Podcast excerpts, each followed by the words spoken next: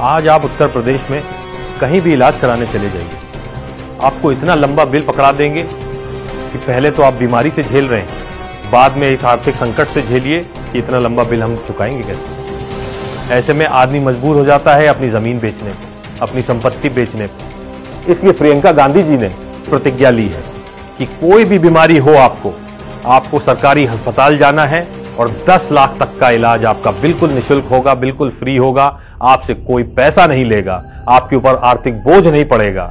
मैं आपको फिर से एक बार याद दिला दूँ कि हमारा कोई वादा नहीं है, ये हमारा कोई घोषणा नहीं है, ये हमारी प्रतिज्ञा है और हम इसको पूरा करके रहेंगे।